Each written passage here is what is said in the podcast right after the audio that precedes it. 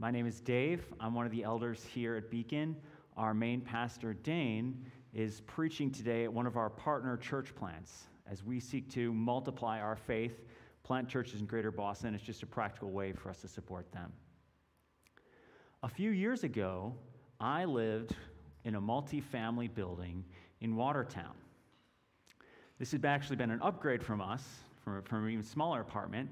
But as time went on, we began to realize that the landlord didn't really care that much about our experience as tenants. In the basement, there was a washer and dryer unit that stopped working. We called him up, basically no response. And I remember the sinking feeling in my heart when I reread my lease to see that he wasn't actually obligated to take care of that, despite it being in the advert for the apartment. And there are a whole variety of things like that. And as we got to know our neighbors, everybody sort of said the same thing. In fact, I was riding back from Logan Airport one day, and just as I was pulling up, my taxi driver, totally unprovoked, gave a spicy insult to my landlord. So, as I was beginning to move out, I had an interesting opportunity. They had rented the apartment for April 1st.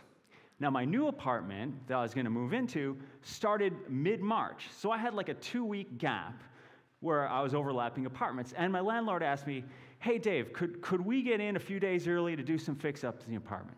And I thought, wow, all right, shoes on the other foot here.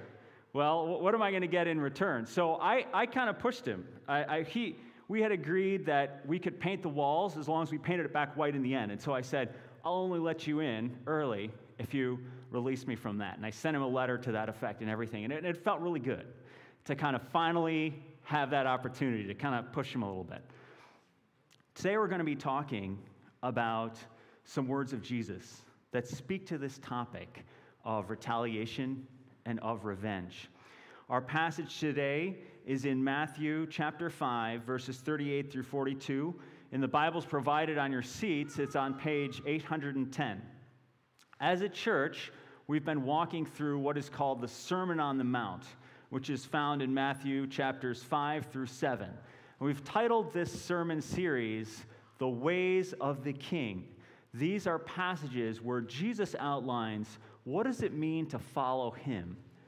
What does it mean to be in his kingdom and to live out his commandments? So join me in reading Matthew chapter 5, verses 38 through 42. Jesus says, You have heard that it was said, an eye for an eye and a tooth for a tooth. But I say to you, do not resist the one who is evil. But if anyone slaps you on the right cheek, turn to him the other also. And if anyone would sue you and take your tunic, let him have your cloak as well. And if anyone forces you to go one mile, go with him two miles. Give to the one who begs from you, and do not refuse the one who would borrow from you. As we walk through this passage, we're going to divide our time into three sections. First, we're going to talk about our tendency toward revenge. Then, we're going to talk about how Jesus commands giving over revenge. And then, lastly, we're going to cover giving to those in need. So let's talk first about our tendency toward revenge. Jesus, here in verse 38, he quotes a saying that would have been familiar to his audience an eye for an eye and a tooth for a tooth. This is how Jesus had introduced a series of sections in Matthew chapter 5 as he quotes back well known sayings for the people of his day. Where is this saying coming from? Well, it actually is a quote from the Old Testament Mosaic law. In a variety of places, it speaks about wanting the punishment to fit the crime. If you gouge out someone's eye, you can't just go uh, take revenge, gouge out two eyes, totally take over their village. No, the punishment needs to fit the crime an eye for an eye. But we actually learn some interesting things as you dig into those, some of those passages in the Old Testament. So, for example, in Deuteronomy 19, there's a section where it's talking about someone bringing a false charge against someone else. And has an interesting section there. It says, The judge shall inquire carefully as to the truthfulness of the witness. And only if the judge then finds that they're being untruthful is that false witness going to receive a proportionate penalty. So this was not something, even in the Old Testament uh, ceremonial law, this was not something where if someone gouges out your eye, you can just go grab a stick and take out their eye. You have to come to the judges, they have to inquire carefully. It's, it's a judicial system. You also see structures in the Old Testament law where God is actually pushing against revenge. So here's one example. If you killed someone accidentally, um, we would call this in our day manslaughter then what you were allowed to do was to flee to certain specific cities titled cities of refuge.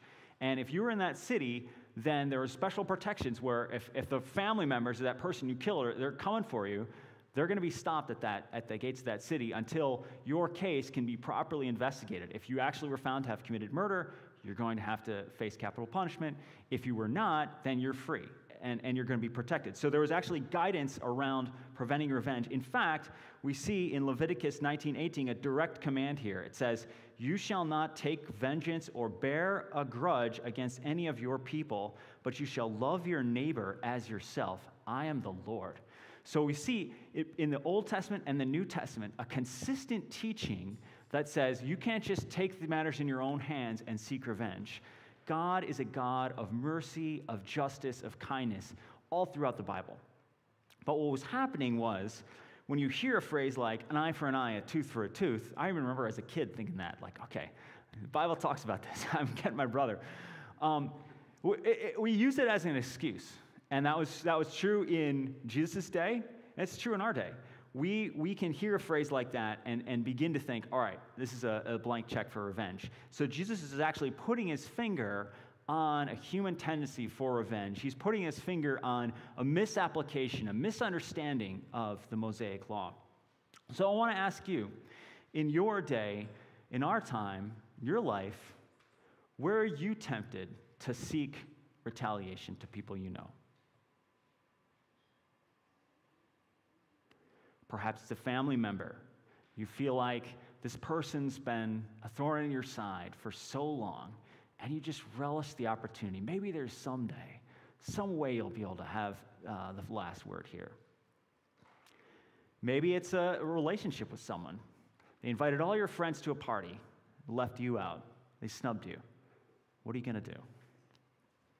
Could be as simple as road interactions. I, I uh, so when I come back from states that are west of Massachusetts. I got to come back on the Mass Turnpike.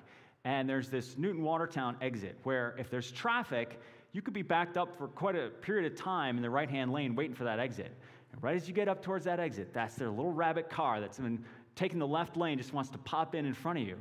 How are you going to respond?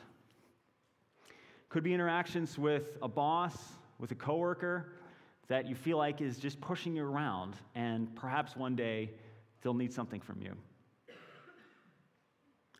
So we see Jesus here having quoted the Old Testament saying, an eye for an eye, a tooth for a tooth, and putting his finger on a human tendency, a human temptation toward revenge. So let's now see how Jesus speaks about this, how Jesus raises the bar for his disciples. He speaks about giving instead of revenge. Jesus says in verse 39, But I say to you, do not resist the one who is evil.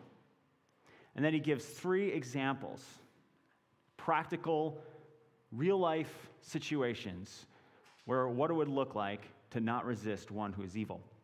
We're going to unpack those three. So, the idea of being slapped on the right cheek, it was kind of a cultural thing in that day where if you were, if you were a higher ranking person, you really want to show your disdain for somebody, you give them a slap.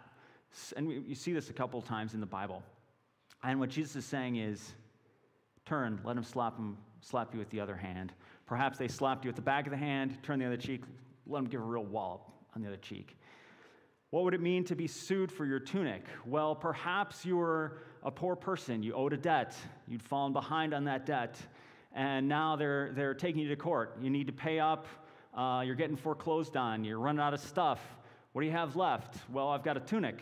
It's an outer garment. It's um, be kind of a thinner uh, outer garment. So give them, give them your suit for your tunic. And what Jesus is saying, give them your, your cloak as well. So the cloak was more of an inside garment. It would keep you warm. It would have been more valuable, more expensive. In the Old Testament law, there was regulations around the cloak.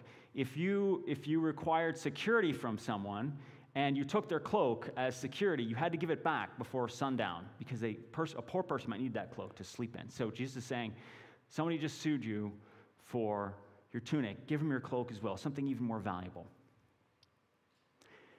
And what about this going one mile? Well, the land of Israel at that time was occupied by the Romans. Now, these were, these were pagans. They'd conquered quite a number of countries. They were not necessarily favorable and kind to those they conquered, and there was no exception with the Jewish people. And it, one of the things they might do is if a soldier was traveling from A to B, he would kind of inscript and enlist a couple locals hey, help me carry some of my baggage for a while with me. And what Jesus is saying, well, go one mile, then offer to go further with these oppressive Romans. You could think of some of Jesus' commands perhaps in, in our own lives. You could say, someone pull, cuts you off on the road ridiculously, rudely, illegally, give them a kind wave, let another car in. Someone snubs you at your party, invite them to two parties. Boss wants you to work late, a whole week, um, totally unfairly, overtime. Could you work a second week for him? What's going through your head when you hear these words of Jesus? If you're like me, you might be thinking, wait a minute, Jesus. I think this is a rhetorical device, right? You don't actually want us to not resist an evil person, do you?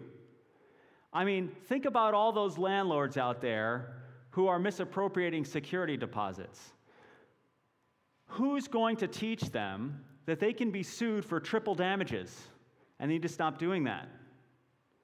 Think about those cars that are cutting you off. Who's going to teach them how to drive? That you can't just pop into the lane, you're going to have to wait to the next exit if you do that. We have a natural tendency to want justice. When someone wrongs us, we're thinking to ourselves, all right, if I don't take matters into my own hands here, how's the score going to be settled? This doesn't seem right. This doesn't seem fair. Jesus, where's the footnote? I thought there was something here that says we don't really have to do this in our everyday lives. Let's talk about this for a little bit. We have a natural longing for justice. And Romans 12, 19 through 21 is a helpful parallel passage to this. Here, Paul says, Beloved, never avenge yourselves, but leave it to the wrath of God.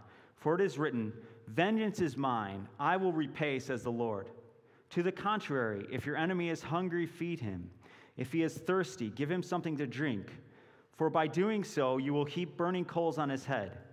Do not be overcome by evil, but overcome evil with good. So, here what Paul is saying is a, is a very similar thing to what Jesus said about revenge. But, but Paul brings in an extra piece. He talks about God is the one who will take ultimate vengeance. And that can give us comfort in our situations. The people who wrong us, the people who take advantage of us, who slight us, one day they will stand before God and they're going to have to give an account.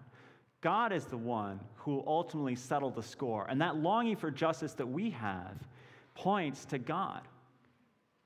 There is also an appropriate role for the governing authorities. Also, in the book of Romans, Paul speaks about the governing authorities. In Romans chapter 13, he says, These governing authorities, he is God's servant for your good. If you do wrong, be afraid, for he does not bear the sword in vain. For he is the servant of God, an avenger who carries out God's wrath on the wrongdoer. So it is appropriate, if there's a crime that's been committed, it's appropriate to be able to report that to the governing authorities and to, and to seek appropriate criminal justice. And you saw that in the Old Testament as well. God had a, a special system for bringing out some level of justice on earth. We know it's going to be imperfect. I mean, you can't like call the police for somebody who slights you, right? But there's, there's, there's, a, there's a time and a place to report a crime to the governing authorities.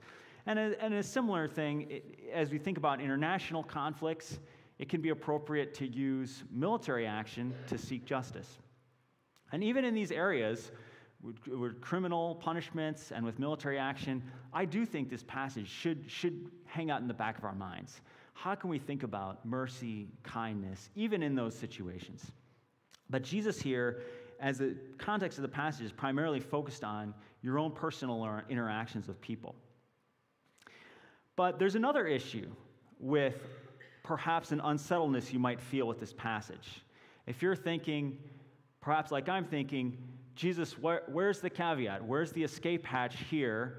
And do I really need to act like this in my everyday life? There's kind of an implicit assumption there with, with that question, which is, I'm clean. And the Bible actually teaches us that's not the case.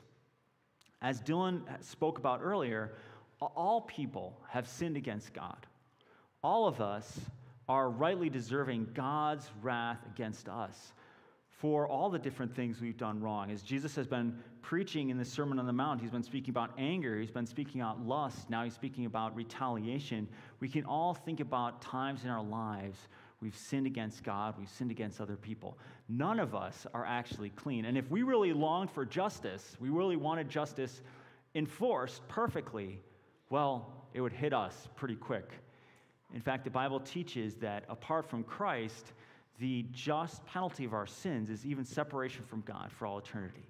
So we best not scream, I want justice right now, lest we recognize how it would come for us, lest we recognize the way in which God is being merciful to us. Jesus lived out this command perfectly in his own life. As he was getting towards the end of his ministry, further ahead in the book of Matthew, in Matthew 26, Jesus had been ambushed by those who wanted to capture him, who wanted to kill him. One of his disciples tried to fight back with a sword. Jesus said, Put your sword away. He healed the, healed the wound, and he gave himself up to be captured by these authorities, to be mocked, to be spit upon, to be beaten, and eventually to die on a cross not fighting against the evil, but accepting the unjust punishment he received to pay for our sins. So we see Jesus embodying this command to love your enemies, to be kind to those who are mean to you, to not take revenge in his own life. And what he's calling us is to follow him in this command. So if you aren't a Christian today, if you're, if you're still thinking about this, I would really challenge you with the person of Jesus. If you look throughout history, throughout the world, there have been many famous leaders who've said, Come follow me, and I'll help you win. I'm going to help you conquer. I'm going to take over all this land. I'm going to, I'm going to win a victory. Jesus said something very different. Jesus said, Turn the other cheek, go the extra mile, give him your cloak as well. Following Jesus is, is a radical departure from the natural way of things in our minds. And it really speaks to Jesus as different than all the different leaders, all the different moral teachers we've seen in the world. Jesus is unique. He's actually the Son of God who came down to live a perfect life and to die, as we've mentioned, for you. So if you don't believe in Christ today, I would challenge you with the person of Jesus shown in this passage and invite you to put your faith in him. So, yes, Jesus does want us to live this out.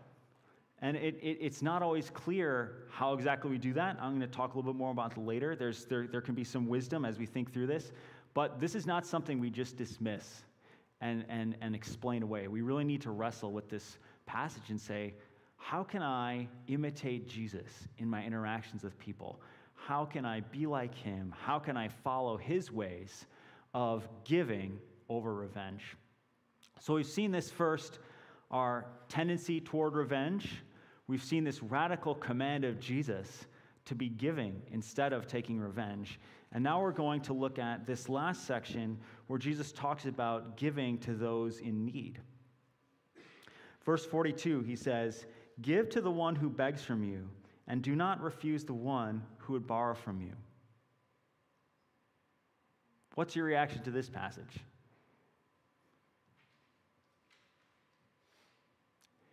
If you're like me, you might also be saying, All right, Jesus, well, where's the footnote? Uh, how much am I supposed to give? Uh, what if they ask me for like $1,000?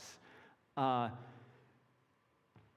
what that does, it, it really puts a light on our heart. What is, what is our attitude towards giving? What is our attitude towards someone in need? Are we quick to make an excuse? Are we quick to look for the footnote? Are we quick to look for the caveat?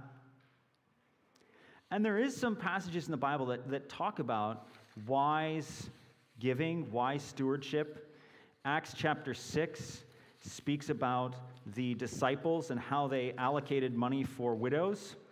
There were the Hellenistic widows, uh, which would have been a Greek background. There were the Jewish widows, and they weren't receiving equal distribution of the food from the church. And so the apostles appointed deacons to oversee that distribution. So there's some wisdom there. Paul talks about in, in 1 Thessalonians, let him who is not willing to work not eat. So there's, there's a time to sort of say, okay, how are we being wise about our giving? How are we helping people to develop towards financial self sustainability?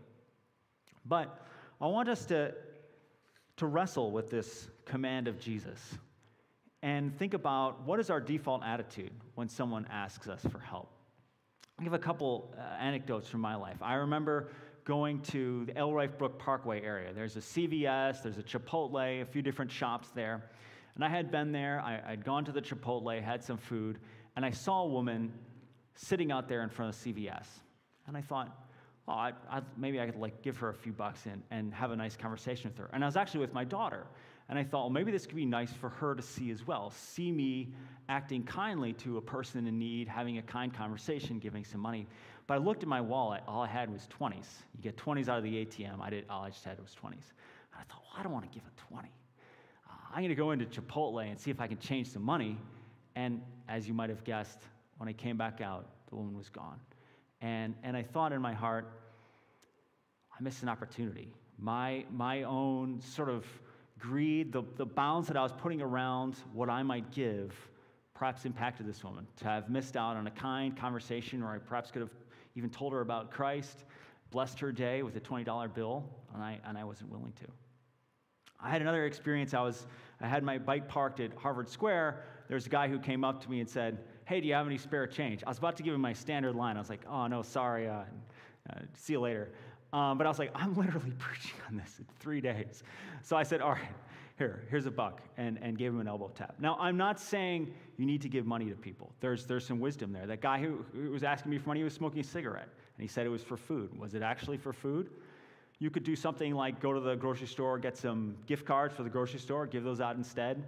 There's other ways we can be proactively giving, thinking about not just the people who approach you in the moment, but how can we as a church be, be generous and kind to those in need? How can you give to organizations that are helping? There's a whole variety of things we can do. But what Jesus' command is doing is really probing our hearts and saying, What's your default setting? When you hear this command, give to the one who begs from you, do not refuse the one who borrows from you. What's your default setting? Is your default setting, whoa, whoa, no, no, no, no, no, no unless it's in this special way, at this special time, in this special moment. At Christmas, every year, I give $50 to the food pantry.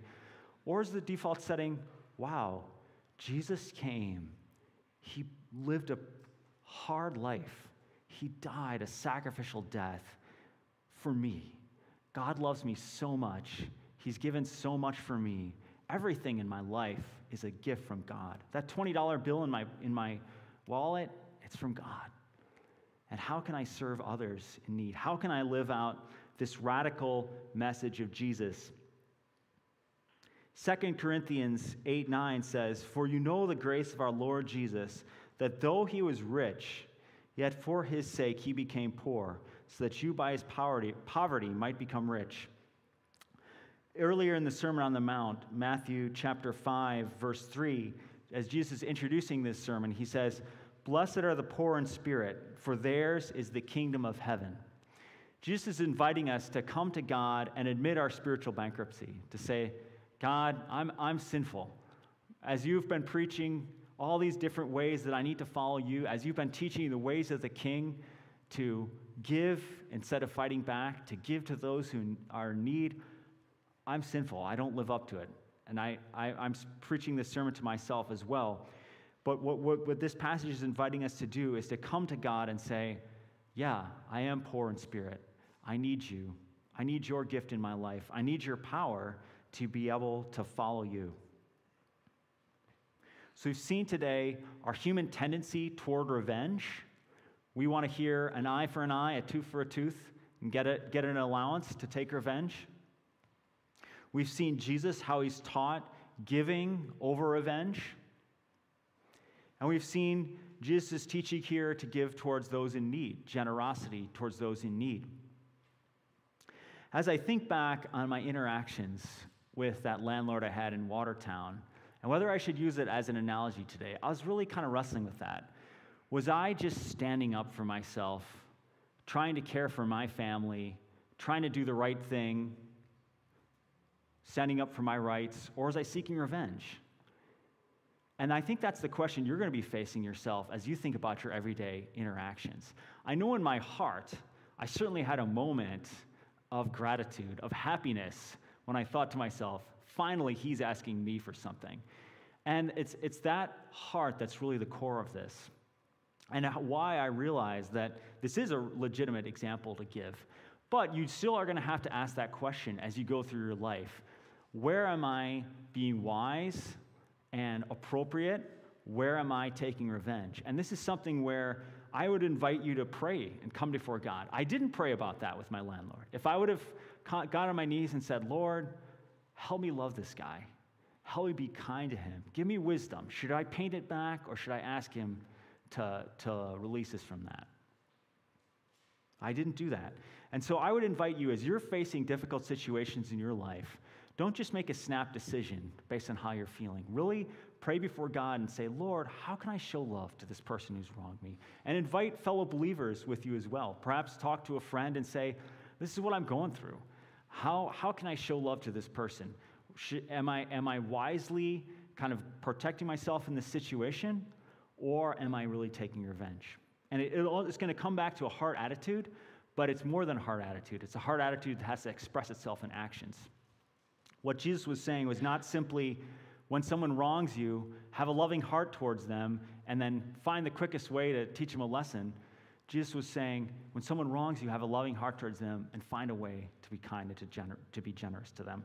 And as, as the Apostle Paul talked about, it can be a way to heap burning coals on them. We're going to see that more next week with loving our enemies. But sometimes an act of kindness will be reciprocated with even more harshness Sometimes an act of kindness can actually be a way to point someone to Christ and to help them see the wonder of Jesus. So let me pray for us, as, and then we'll continue our service. Lord God, we thank you for you coming down to earth. Lord, we thank you that you would love us so much to become a human, to live a hard life, and to give us these teachings, Lord. We thank you for this hard message today of loving those who harm us. Lord, I pray that you would help us examine our hearts. Where is our tendency toward revenge? Where's our tendency to think about how we're going to get people back for what they've done to us? And Lord, I pray that you would convict us of that. I pray, God, that we would be able to respond in kindness, in giving towards those who are harsh to us, Lord. Help us navigate all those different complexities, God, but help us to not use that as an excuse. Help us to really find a way to be truly generous to those who are harsh to us. Lord, I pray as well you give us generous hearts to those in need. Help us, Lord, to make our default setting be to help, to care, to look how we can go out of our way to bless those who are unfortunate, Lord. And we lift all these things to you in your name. Amen.